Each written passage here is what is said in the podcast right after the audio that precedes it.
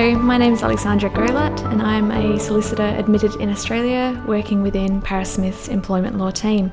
Today we'll be discussing whether employees can enforce payment of discretionary bonuses.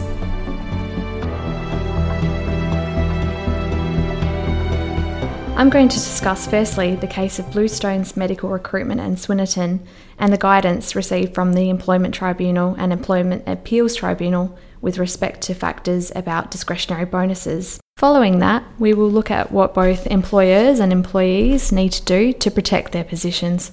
Employees may establish the entitlement to a discretionary bonus in circumstances where the contract has been varied through custom and practice. However, must clearly demonstrate that this is the case by reference to a relevant indicia. The decision of Bluestone's Medical Recruitment and Swinnerton highlights that in certain circumstances, an employee can be found entitled to a bonus despite his or her employment contract containing a discretionary bonus clause.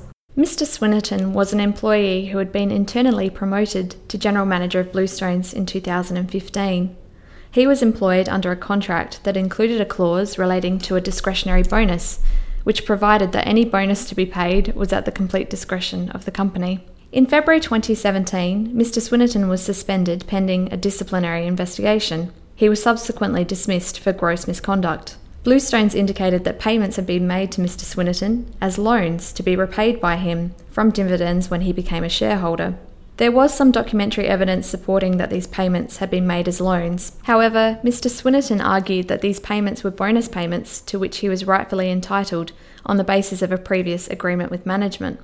At first instance, the Employment Tribunal concluded that Mr Swinnerton was entitled to receive the bonus by virtue of custom and practice, and by reason of his previous discussions with management. It found that an agreement had been struck with Mr Conway, the former managing director of Bluestones, that Mr Swinnerton would be paid 6.5% of the business operating profit.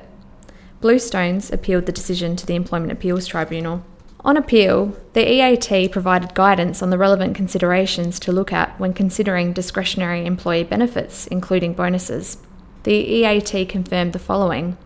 Firstly, that the onus was on Mr Swinnerton to demonstrate he had a legal entitlement to a payment said to have been unlawfully deducted.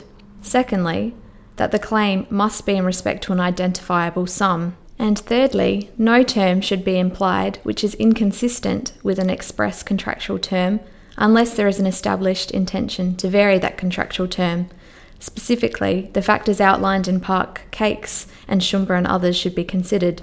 The EAT turned to Shumba and others and outlined the potentially relevant factors as follows. Factors to consider include the number of occasions and the period of time over which the imputed benefits have been paid, whether the benefits are always the same, the extent to which the benefits have been publicised generally, how the terms are described, what is contained in the express contract, and whether the employer's practice is equally explicable on the basis that it is discretionary, as it is by legal obligation. The EAT ultimately found that the Employment Tribunal had failed to address the factors identified in Park Cakes.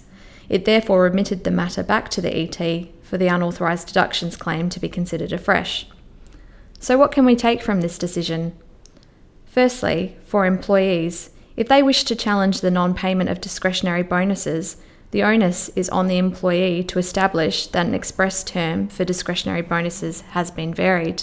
For employers, if employers intend to make bonus payments to employees at their discretion, contractual clauses need to be properly drafted to reflect this. However, employers should bear in mind that if what is contained in the contract differs from what happens in practice, it may be that an employee has a stronger claim to enforce the payment of a discretionary bonus. Thank you for listening. I'm Alexandra Gorlatt, and if you have any further questions or queries about discretionary bonuses or employment contracts in general, my details can be found on the Paris Smith website.